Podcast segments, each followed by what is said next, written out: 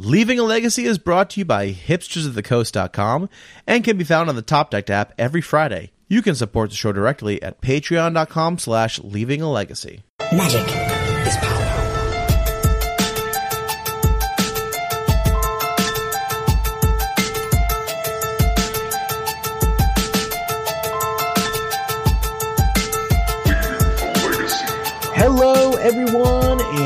Welcome back to another awesome episode of Leaving a Legacy. I'm your host, Jerry Mee. Unfortunately, no legacy newbie this week. Uh, Pat got called into some overtime at work, so he had to bail last minute. But it's okay because we got a great episode. Have an old friend returning to the cast. Uh, Mr. Connor Folse. how's it going, man? Good, dude. It's good to it's good to be back. Thanks for having me on again. Yeah, it's been a while. Actually, I think the last time we had John was pre-COVID, so it's been like what two years now at this point. Uh, yeah, that's wild. COVID was a time machine, so it doesn't feel that long, but yeah, it's it's been like two years. what is time, Jerry? You- what is time? Well, you can't sneak attack it, so I don't care. yeah, that is a good answer. Uh, now, I guess give our give our listeners a rundown because I'm sure we have a bunch of listeners who, who aren't as familiar, who maybe weren't listening two years ago. But you know, you're our resident aggro loam expert. I am now that now that Matsole is seemingly retired from Magic for the time being. I guess that means it's me. And the mantle has fallen to your your shoulders. Yeah, it was Mats and me and Matt Vuk. Uh, and Matt is playing everything these days. I mean, he's he's he five would with lands this past week. He's he plays a lot of Ragavan decks and control decks and all sorts of other stuff. So uh, I am I am the the torchbearer for Loam, as it seems these days. Yeah, definitely. So uh, you've been playing Loam for years and here, basically since Loam was a deck, right? Uh, I mean, a little bit after it started because Nicholas Cronenberger made the deck, and that was like way back. I think when Devastating Dreams was a part of the deck, and Mhm. uh, Seismic Assault, and then it when Liliana and Abrupt Decay were printed, uh, they sort of the deck kind of changed into the old like four color red shell. And I started playing a little bit after that when death Deathrite was still legal. So it's probably been five ish plus years now that I've played the deck on and off. I took a eight month or so break recently, and I didn't think I was going to come back, but you know, Magic is one of those games where when you need it, it's there, and you know, we never really truly leave. So Magic's a lot like heroin. You can't quit. it's kind of true. Yeah. I mean, for me, I have a hard time because, like, when I'm playing, I get really into it and I'm very competitive, and I have a hard time not going all or nothing with the game. So I think that's kind of like what happens with me is like I'm either doing all out or I just, you know, take a six, eight month break and don't even think about it. yeah, nice. Also, I mean, taking a six to eight month break when there's not anything going on really in the format because everyone's in lockdown. Uh, you probably picked a pretty good time to take a break. Yeah, for sure. I actually I made one of the worst decisions of my life probably recently. Uh, it's probably right before I took my break. I sort of was like resigning myself to never playing again, and so I sold my paper collection right before everything spiked. Uh, I kind of made a gamble because I was thinking like, well, I probably won't play again at the time. That's what I, that's where my mind was, and and I was like, well, I I'm going to bet that the cards will plummet because of COVID, and I definitely guessed wrong. It was the exact opposite. So I lost quite a bit on that collection, and I've sort of debated buying this deck back in paper, but I haven't really pulled the trigger yet because there's still not really any paper events firing right now that I know of. So I'm kind of waiting on it, but. Yeah.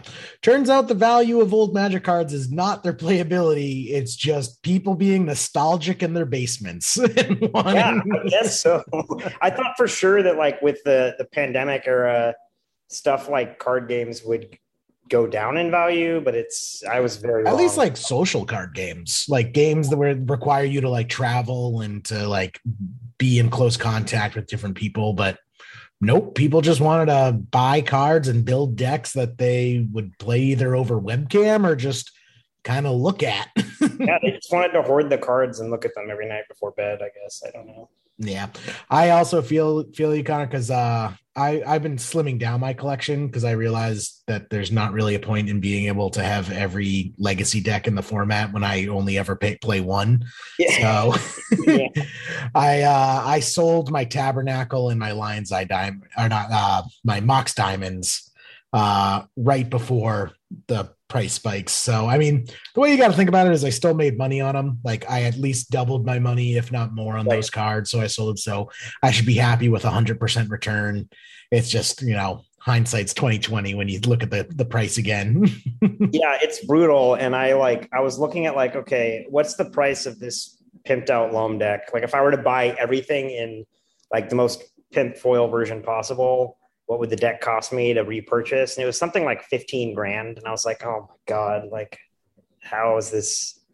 How is this possible? But here we are. you could buy a brand new mid-size car. Yeah, like literally the price of a pretty solid car, which is like legacy decks used to be the cost of like a used car. Now legacy decks are the cost of a brand new car. yeah. And I suppose I could buy everything and not pimped out version, but that you know, I don't know. I have a hard time. I I like having the coolest looking versions of things, but See, what you got to do is you got to make it a, a slow build up over time. That's that's how you got the deck initially because you didn't just buy the pimped out aggroloam right out of the gates. You no. slowly acquired it over time, and that's Yeah, like a 13 year process of getting my legacy collection together, and then I just in a split second I sold it all, and I really regret it. It's one of the worst decisions I've made. It makes me sad to think about, but I mean that's some words of wisdom to, to share with our listeners. Is, Yeah, when uh, you definitely think you're not going to come back, don't sell your cards because you will regret it inevitably. Just keep them, put them in a closet, put them in a storage unit. Don't sell them. I made a big mistake. So that's my word of advice. I mean, even if I completely sold out of Magic, like sold literally everything I had, I would still keep my sneak and show deck. Yeah. Like I'd like because I'm because even if I sell out, I'm like, oh, okay. If I decide to come back, at least I have a deck that I can come back to and you know make some updates and, and it'd be good. I mean, I'm I'm slimming down my collection just because I like wake up in a cold sweat having a dream about there being like a fire in my apartment and losing like all my cards. So I'm like, okay, I need to I need to slim down. I cannot have this much value in cardboard, but I uh I I definitely am even if I like even if I ever completely quit the game, which uh Wizards is really trying my buttons some days. yeah. I would I would still keep at least one deck.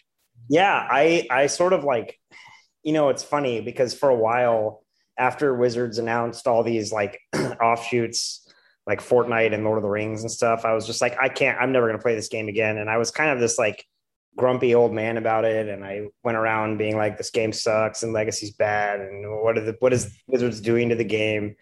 But, you know, of course I came back and here I am again. And I think it's primarily Much, because- much like how heroin users are like, man, heroin sucks. It's terrible. Yeah. Yet here Well, I am.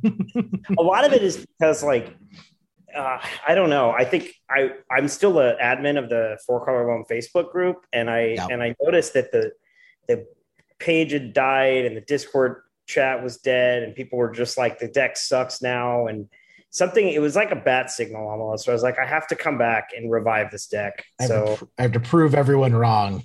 Yeah. Someone on the internet is wrong. I cannot go to sleep. so, so that's what I did. I went, I came back, and I brought the deck back. Excellent. Well, that's good. Well, yeah, let's get let's get into the deck itself because I'm sure it's changed a lot in the two years since last we had you on. So, last time we had you on, it was a uh, a four color deck. It was basically everything but blue. Um, you know, for those who don't know the deck, it's it's really built around uh, Life from the Loam and Knight of the Reliquary, and just getting value and grinding out their opponents with things like uh, Punishing Fire. Um, it was one of the last decks to still run Dark Confidant, so you know it would always had a special place in my heart. I played the deck for for years and years as well as my other deck besides Sneak and Show was kind of my fair deck uh, Yeah. until until I sold my Tabernacle. So Aggroloam's always had a, a dear place in my heart. But what what's the deck look like now?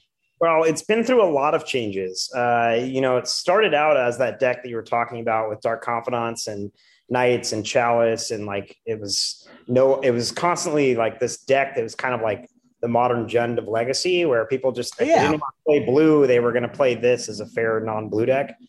Um, and then we had we saw the printing of Oko and Uro, and the deck then shifted to play blue because Oko was it was like the last holdout. It's like here's the deck. It's like no blue, no blue whatsoever, and then it's like oh, you know, we have to succumb because the best cards for the deck are blue now. yeah. So they still we still played Chalice and Bob, but then we had we added Oko and Uro and Leovold, and that's kind of how the deck was for the entirety of the time Oko was legal. And then when Oko got banned, um, which before we move, I just want to say I that really kind of hurt me with Aggroloam because I felt Aggroloam lost its identity. It just started to like blend in with like snow control and it's like is this Aggroloam or is it just a, a weird snow control list and it yeah. just like it definitely felt like the uh the identity of the deck was in jeopardy well, you're probably not going to like the way it is currently, then, Jerry. Oh no!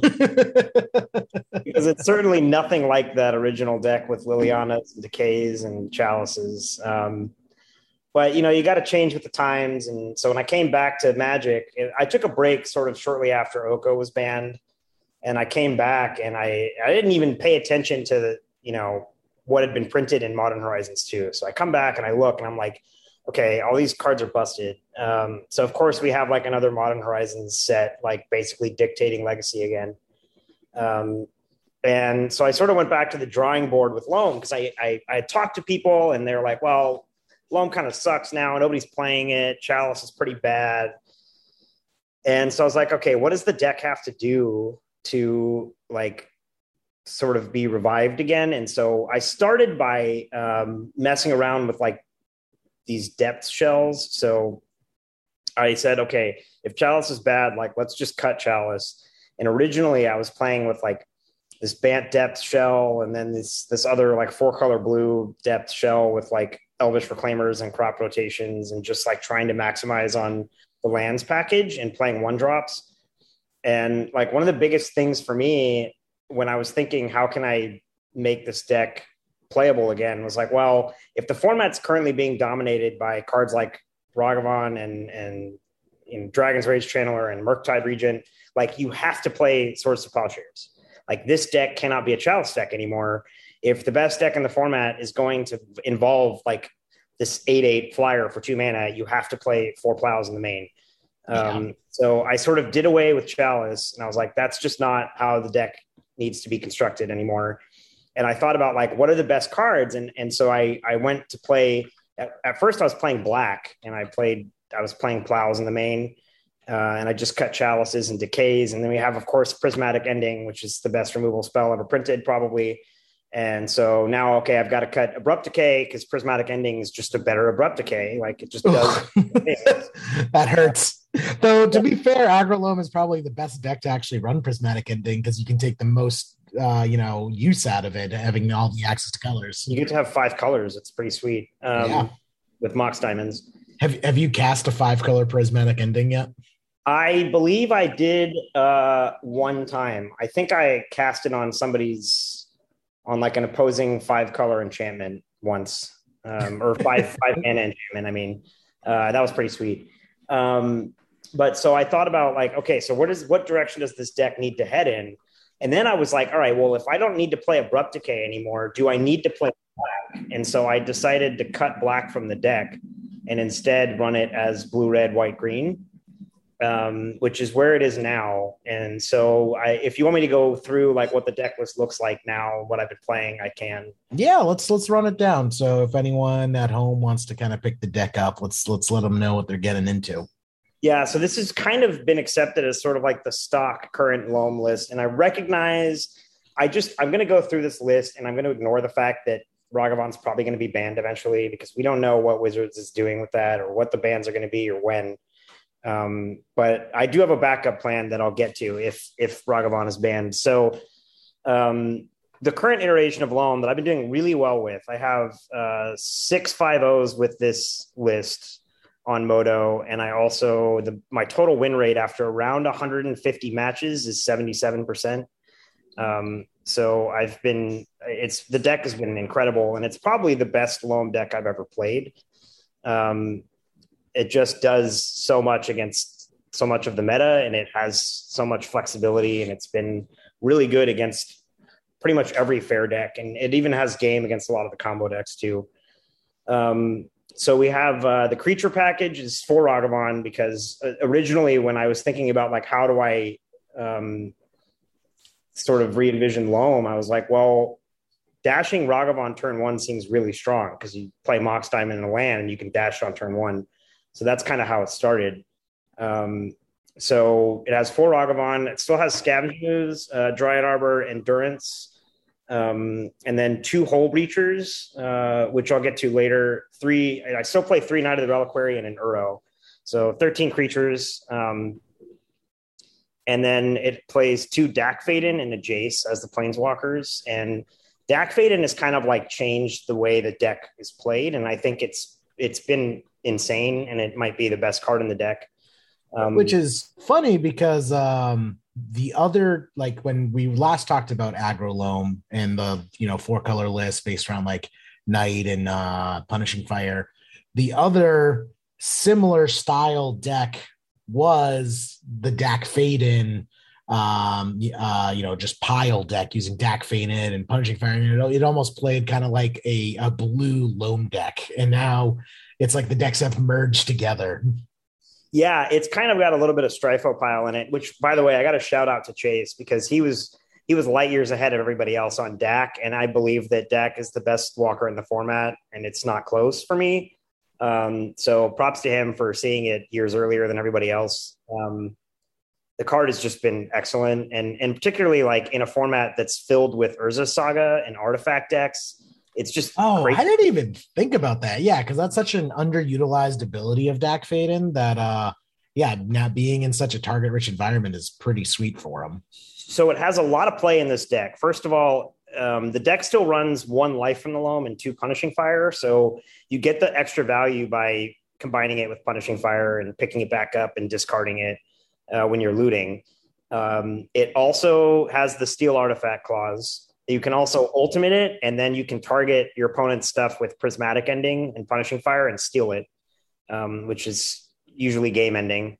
Um, so you can like, for example, like if your opponent has an Uro, you can pay one for an ending and target it, and it won't exile the Uro, and you take it.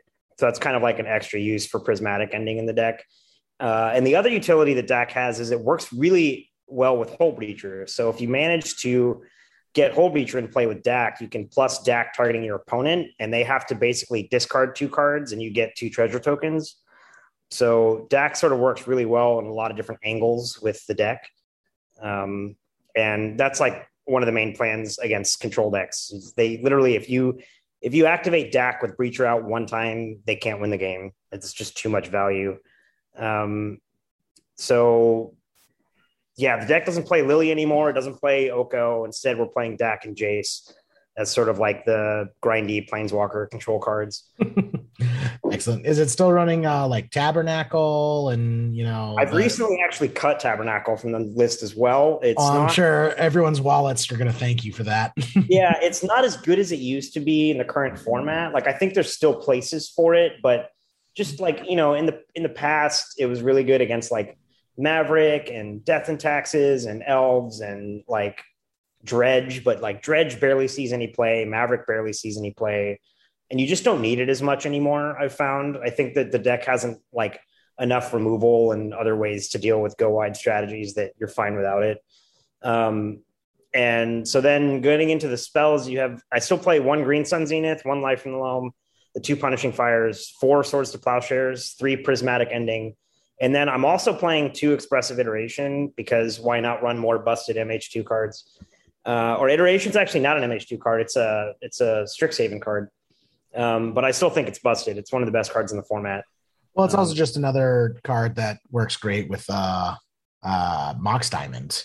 You know, you, yeah. you go down on card advantage with Mox Diamond, but then you go up on it with expressive iteration. Right. So I run two expressive iterations and two Sylvan libraries as sort of like your card advantage cards. And the cool thing with iteration is that like it's just such a good way, such a good mid-range card to kind of recuperate value, like you were saying. And you know, to be able to play like a utility land and then put a spell in your hand and then like play another card the same turn, like it just it's crazy value. Um, and I think it's it's been really good for me, and like I've really liked having two in the list. Mhm. and then four Mox Diamond as always. You can't play the deck without four Mox. Um, that is something that hasn't changed. It's sort of like the the centerpiece of Loam, and I don't, you know, you're never going to cut that card. Um, and then it runs. I run 25 lands, and I run a lot of different utility lands in this version. Um, I still like the. I still really like the Knight of the Reliquary utility land package that you run with the deck. So I have uh, your basic like you run one of every dual in the colors, and then six fetches, and then I'm running three Wasteland and two Groves, and then the utility lands are Barbarian Ring, Blast Zone, Bojuka Bog, Cephalid Coliseum, Karakas, Maze of Ith, and one Urza Saga. So, like a lot of those are kind of self-explanatory. Like Barbering is really, it's another piece of removal that can't be countered, and it can be a finisher with Life from the Loam, and it adds extra reach along with Punishing Fire. And Blast Zone is sort of like your sweeper card. Bog is for graveyard decks. Karakas, Maze of Ith, pretty. I mean, they've always been in the deck. Um, and then I'm the two that are new. I'm running an Urza Saga, even though there are no targets, because making two constructs and buying it back with Loam is one of the most powerful things you can do against other grindy decks. Yeah, if correct me if I'm wrong, it's one of the few decks probably running Urza Saga with Loam, which I feel more people probably should. yeah, and it's also just like it can color fix as well. So like your one target is Mox Diamond. So a lot of times, like I'll really need a Mox, and I can play an Urza Saga, and I'm like, oh, so I'll be able to get this Mox after getting two constructs, and that's like generally pretty powerful. Um, and then Cephalid Coliseum is has been great. Uh, it functions a few different ways. One of the ways is with Hullbreacher. So if you have Breacher and Coliseum out, you make your opponent discard three cards. Um, the other way is with Life from the Loam. So you can Loam back three lands and then activate Coliseum and exchange the lands for three cards. So it's kind of like it's sort of like make your own ancestral recall. Yep. Um, and it kind of takes the place of a cycle land in the deck. And then I also added it because uh, it is, I think, the best card in Legacy against Doomsday. Like, I don't think they can beat the card with anything. Oh, Cephalid Coliseum, yeah, because they just start Doomsday comboing, and then you're like, Yeah. all right, cool, Cephalid Coliseum, you. Yeah, you can just Coliseum them in response to Oracle and they lose, and it's Yeah. not counterable, and they don't play Wasteland, so there's just no way for them to deal with it. Um, so that's another reason it's in the deck. Uh, so that's kind Man, of the 20, 2021, when we're uh, getting the the the deck uh, spice to deal with Doomsday, what happened? What happened, Legacy? I don't know where we are honestly or how we got here, but we're here. So, um, and the mana base has been surprisingly consistent. Of course, you know it's one of the ways you can lose with a loam deck is by uh, not getting all your colors or getting mana screwed or whatever. And that's kind of always been the inconsistency has always been a weakness. And there's not really anything you can do about it. It's the the the plus is playing all these utility lands and having all this flexibility, and the minus is sometimes you your hand is like you know Maze of Ith, Wasteland, and a bunch of colored cards or whatever, right? So you you, you kind of you kind of take the good with the bad on that. The the Uh, biggest the biggest weakness of Aggroloam has always been it's a deck that doesn't run Brainstorm. The cri- crime of Legacy. and you can what's interesting is this deck could conceivably run brainstorm because you're not playing chalice but i actually think brainstorm is bad in the deck because you're only playing six fetches yeah, I was gonna say very light fetch count. yeah there's just not a lot of ways to really get value out of it i've actually tried brainstorm and loam before when i wasn't playing chalice and it just was really medium and like you know you have jace so you're getting brainstorm effects with jace and i and i just there's not enough cards i want to cut from the deck where i have four extra slots to play brainstorm like the 60 has felt so tight and i just don't feel like there's any room to change anything Mhm. uh, that that's what I remember from the deck is like brainstorm at the end of the day is a fluff card. You know, it's it's air in the deck, and Aggroloam is a deck full of so many cool, sweet cards. It's really hard to cut them. That's that's why I always felt like sideboarding with Aggroloam was so hard because it's like, oh man, what do I cut from this list? Right. Yeah. It's just like the thing is, it doesn't. It, brainstorm just doesn't function the way you want it or the way it would in a like a blue control or Delver shell. And you also like you can't pitch it to Force of Will. You don't have as many fetch lands. You're not getting the same kind of value out of it. So it just doesn't really fit in what the deck's trying to do. I mean, at its core, the deck is still a mid-range deck that top decks really well um, with sort of like all these extra angles of attack. And I think that's where it's at its best is where you're you know, you can have like a knight in play and a Dack in play and Sylvan Library, and you have all these flexible utility lands at the same time, and your opponent's trying to deal with your Knight of the Reliquary and your Ragavan while you're ticking Dack up and punishing firing them. You know, it's just like hard to hard to deal with all the angles of attack that you're presenting. And I think that's like the strong suit of playing the deck. Yeah, I always felt Aggroloam was a uh, a clever deck. There's so many like clever things you can do with Aggroloam. Like you can attack in with Knight of the Reliquary, and then you can Maze of Ith your own Knight of the Reliquary in order to activate it, and just uh like so much value and like little tricks you can pull off to get incremental advantage. Yeah, lots of tricky stuff you can do, and lots of cool different aspects of the deck that didn't used to be there. Be there, like for example, Hullbreacher has been incredible in the deck. Um, mm-hmm. Like being able to have a card that attacks combo decks in the main deck, and also like is so good against control if it's not dealt with right away. And then also just being a win condition with Dack or Cephalid Coliseum has just been like really good. Um, and it's also like crazy in these sort of niche scenarios. Like it's just absurd how good the card is against like Enchantress, for example or other decks that want to be drawing a lot of cards. Um, so I I've really liked having two in the main, and um, you know obviously another new addition is endurance, and I'm playing one endurance in the main and an extra two in the sideboard. It's kind of like this deck's version of Graveyard Hate. So like if you want to get to the sideboard, it also looks very different than it used to. I'm no longer playing Leyline and I'm no longer playing Thalia, two cards which I never thought I'd cut. Um, but instead, I found that playing three total copies of Endurance along with Scavenging Ooze and Bog has been enough graveyard hate. Like Endurance is just so good mm. that you don't really need Leyline anymore. Um, and it frees up a lot of extra space in the sideboard. Um, so instead of that, I'm playing two Flusterstorm and three Red Blast, which have just been incredible. Like the downside of not playing Chalice is that you're weaker versus combo but the upside is that you get to play Pyroblast, and that card is so good right now. Um, yeah. So three blasts, two Flusterstorm. Collector Ouphe still there, two meddling mage for combo, torpor orb because the format has is really weak to it right now. Like you have Doomsday and Death and Taxes, and like it just it's sort of seems to be a card that's in everyone's sideboard.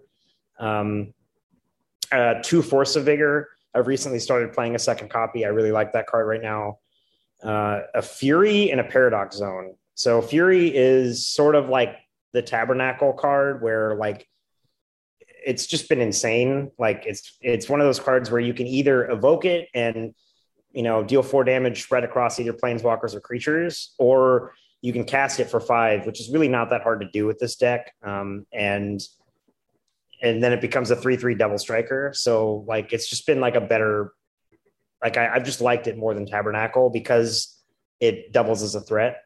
Um, and then Paradox Zone has been amazing. It's it's the it's this five mana enchantment, green enchantment, and it's sort of like I mean, Aggroloam has always played some kind of grindy sideboard card um, to play against like control decks, and so I I've been playing Paradox Zone since I first started testing it, and I've never taken it out since. Like it's just been so good. Uh, basically, uh, it makes at the end of your, it basically reads the, at your end step, you make a 2 2 fractal token. And then at your next end step, you make a 4 4, and then you make an 8 8, and you make a 16 16, and so on. And it just becomes this like overwhelming amount of like threats that it's really hard for your like control decks to handle. And the other advantage of playing it is that it's five mana. So every deck that isn't the mirror can't cast prismatic ending for five mana and nobody's playing council's judgment anymore so like if you manage to resolve paradox zone against a control deck they literally have no way to get rid of it um, yeah, so yeah. it sits on the board and produces value every turn um, so that's sort of been like the grindy card of choice and then force of vigor like i recently started playing the second copy i was playing knackle and then i was playing pithing needle for a while but I found that like a big weakness to the deck is like back to basics, and you really just need a way to deal with that card. Um, and it's also pretty weak to like artifacts that Karn gets. And I've also just found that in general, Force Vigor is great in the format because of all the affinity being played and the Urza Saga and all the artifacts and enchantments. So I really liked having two in the sideboard. Uh, and yeah, I mean that's that's basically it. And the sideboard has felt pretty great lately, and the main deck's solid, and I I don't really foresee changing anything. Um, and I guess now is the time to mention like the backup plan. So if Ragavan gets banned, which I'm sure will happen eventually, uh, I'm going to try and play the deck with four Dragon's Rage channelers instead. Um, because I think the looting is really good and there's enough non creature spells that make, you know, you can get value out of it. And it's also really easy to activate Delirium with a deck that's playing like Planeswalkers and Mox Diamond. Um, so I don't think the deck will lose that much if Ragavan's banned. Like I think Dragon, Dragon's Rage Channeler is a pretty decent replacement. And I'd still rather be on red than black because of how good Dack Fayden is and how good Expressive Iteration is and how good Pyroblast is. So Yeah. that's kind of where my head's at. also even without chalice it's like the deck doesn't really care that much about its one drops like the only one drops aggroloam seems to ever want to run are the ones that are so good that they're bannable you know Yeah, well, it used to be that way with Deathrite Shaman too, where exactly yeah in the in the deck, even though you were playing four Chalice, you just wanted one to Green Suns for because it was so Mhm. good. Um, exactly Yeah, and so I think I think um, Ragavan is just insane in the deck. Like it's so good against control and combo, um, and you know you have to answer it or it just takes over the game. It's not as good everywhere else, but I often end up boarding it out in games two and three because I like a lot of times my plan will be to like attack with Ragavan game one and then game like post board, particularly in grindier matchups, I side it out um like in like against like death and taxes or something because and I just become the control deck Yeah. rather than, than playing the extra creatures. So um, I find the only times I keep it in post board are against like four color control and combo decks. And usually otherwise it's a game one card.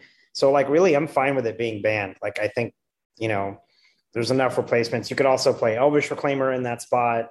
Um, there's like a couple other cards I've been wanting to try. So I don't think that the deck will be that hurt by a ban. And I think um, the shell that I've made, I think is is good enough to where blacks kind of become obsolete, to be honest. And and I think cards like Dack Fayden and Expressive Iteration are just better. i weep in dark confidants lilianas and abrupt decays Yeah, and it's really sad. I mean, I love those cards too, but I I just don't think Decay and Liliana are playable right now. And and Dark Confidant, I think, is still good. It's still a solid card. It's just I, you know, I just think that the stuff black, that black will come back around it'll come back around magic cycles they're gonna print, print some they're gonna print like ragavan in black and then everyone's gonna be back on the black train 'Cause- Yeah, as soon as they print some kind of black value card, then yeah, you switch back to Bob's. But until then, I think with how good Dack has been in the deck, I want to stay in red and blue for the time being. Yeah, well, it was like when Death Deathrite Shaman. They printed Death Deathrite Shaman. Everyone was running like green, black, blue, black, and no one was really running red. And then Death Deathrite Shaman gets banned, and now we have Ragavan, and now people are gravitating towards the red deck. So it's all. It just goes back to show, you know, why you don't sell your collection because even if you think a card isn't good anymore, you know, all it takes is a little, a little printing to shift the meta. Yeah, it's true. It's true. Um, there's always, and the, cool part about Loam is that like the core of the deck, right? Like people always said, like, oh, the core of the deck's Chalice. You can't play a Loam deck with Chalice without Chalice. And now I think really the core of the deck is Mox Diamond, which will never be cut. Sylvan Library, I would consider that a core card. I think it's very important in this deck. Um, and Knight of the Reliquary, right? That is the core that isn't going to be cut. Like the Knight, like utility land package with Mox Diamond is what Aggro Loam is. And I think everything else around that can be shifted and changed and messed with, and the colors can change based around what the meta is going to be and what cards are printed. Um, but if you talk about like what is Aggro Loam, it's a Knight of the Reliquary utility land deck with Mox Diamonds. Mm-hmm. Seems pretty clear cut. Uh, And I think also like people were like, "Whoa, why aren't you running two life in the loam? It's called four color loam, and you're only running one." And I think it's primarily because the deck has so much value that it didn't used to have that you don't really need two loam anymore. Like I think you're you have so many different plans and ways of attacking that it's sort of become like it's nice to have one in the deck, but it's not like a centerpiece uh, like it used to be. Yeah, I hear you. So it's just funny when uh decks evolve past their name, like Affinity, which doesn't have any affinity cards in it anymore. aggro loam, which yeah, could take or leave right life for the loam. yeah, and I I think the other cool part about this iteration of the deck is like I've seen success from other people. Like it won a legacy challenge, it got 12th in another challenge. It's been other people have been 5-0ing with it. I, I've I've heard good things from everybody who's played the deck. So I think it has legs, and I think it's definitely like here to stay as far as like the mid range deck of choice, whatever the bans happen. Um, and I don't, I if you want to talk about bans, like you know, I have a lot of opinions on that, and I think everybody does. I know it's kind of weird because most of the time I'm the one who's screaming for cards to be banned, you know, but like I think I've actually had a ton of fun in this format and I've loved playing this deck. And I don't think, I mean, I think everything's fine. And I know I'm in the minority on that, but I don't think it's, I mean, I think this format is like miles better than Astrolabe Arcanist Oko format. So true. Awesome. Lenny, closing uh stuff about aggroloam. I there was one other thing I wanted to talk about before we got out of here today, but I want to make sure we uh, we cover everything with aggroloam before we move on.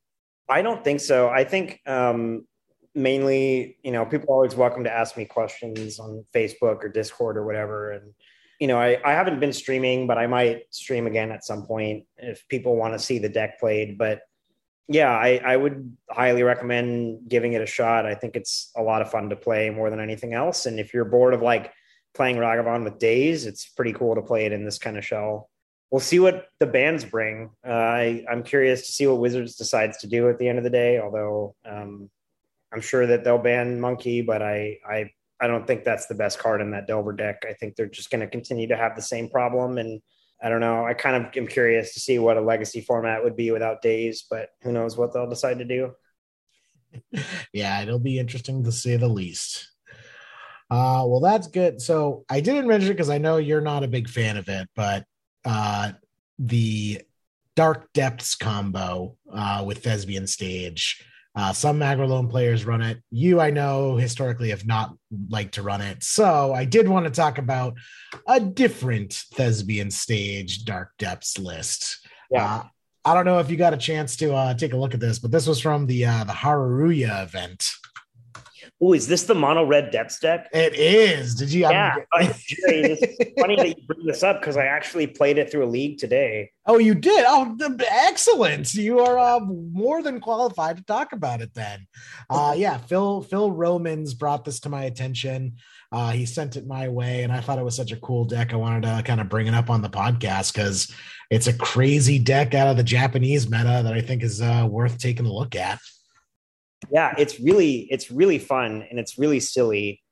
Um, i don't know how consistently good it is or if it's any better than like actual moon stompy but it's a lot of fun to play and it's got a lot of weird angles that people don't see coming. Yeah so all i've done is look at the list. I haven't seen it played so you probably know much more about the deck than i do having already run it through a league but it seems like the deck is based around a rules change that happened a couple of years ago that we kind of thought was going to be a big deal, but didn't really ever make any changes. And it was the way uh, dark depths work with uh, blood moon effects, in that when you uh, have a blood moon out and then play dark depths and then remove the blood moon, the dark depths doesn't have any counters on it, which is not how the rules used to work, but they made that rules change and it was kind of a minor consideration. I know actually even Aggroloam was, uh, uh, you know, thinking about it because uh, Blood Moon just got saw a lot of play against Aggroloam. Right. Um, but yeah, this deck is actually you know going on the offensive and actually turning it into a combo of running their own Blood Moon effects for Blood Moon, two Blood Sun, and four Magus of the Moon for a full 10 Blood Moon effects in the main deck, and then having various ways to remove those effects in order to make a 2020 with Dark Depths. Yeah, it's really interesting. It's kind of like oh, this weird angle where like you get to play Magus or Magus or Blood Moon against decks that just you know can't beat those cards, but then you also have like the Depths combo and it plays this weird card that I've never heard of called Alim Edict. I uh, I actually picked up 12 copies of it today, just in case, because I noticed it is actually a reserve list card. It's on it's on the reserve list, and it's now a new combo. Well, not new, but recently discovered combo where it's a it's a single red for an instant. Sorry, we're in lightning bolt territory. That's pretty good. Uh, remove from the game target permanent you own or control, and then the cherry on top. Draw a card at the beginning of next turn's upkeep. So Yeah. So it has this like weird dual effect where you get to like how if you have a blood moon in play with the dark depths, you get to remove the blood moon and get a 2020. So it's Yep. like and then you and then you draw a card just for the just because. and it has another use, which is that it works with Karn. So like if somebody tries to blow up your spyglass or your expedition map or like you know one of your artifacts from the sideboard because it also runs this Karn package, you can exile it in response and then be able to fetch it again with Karn. Oh yeah, because it doesn't destroy the permanent; it removes it from the game, which Yeah. is weird because it's a red card that puts stuff into exile, is which very is very unusual. So you have like those angles where you've got the Blood Moon stuff, you got the 2020, you got the Karn package, and then you also have a couple different ways to kill people, like in response to like a plow on Marit Lage. So you play you play Kazuul's Fury, which basically is either it's one of those like It's a flip cards. fling. It's fling. It's- oh, but yeah, it is a flip. It- you can either play it as a mountain. You can either play it as a mountain or play it as its spell side. And then the other cool thing is that you it plays Terror of the Peaks. So what's awesome about this is if you have Terror of the Peaks in play, then um, it says whenever another creature enters the battlefield under your control, it deals damage equal to that creature's power to any target. So if you make a 2020 with Terror of the Peaks in play, you just win the game. You just ping them for twelve or uh, twenty. I mean, Yeah.